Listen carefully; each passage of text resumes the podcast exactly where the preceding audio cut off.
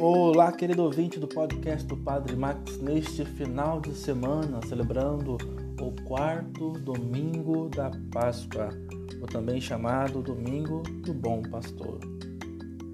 O quarto domingo da Páscoa é considerado o Domingo do Bom Pastor, pois todos os anos a liturgia propõe neste domingo um trecho do capítulo 10 do Evangelho segundo João, no qual Jesus é apresentado como bom pastor. É, portanto, este o tema central que a palavra de Deus põe hoje para nós.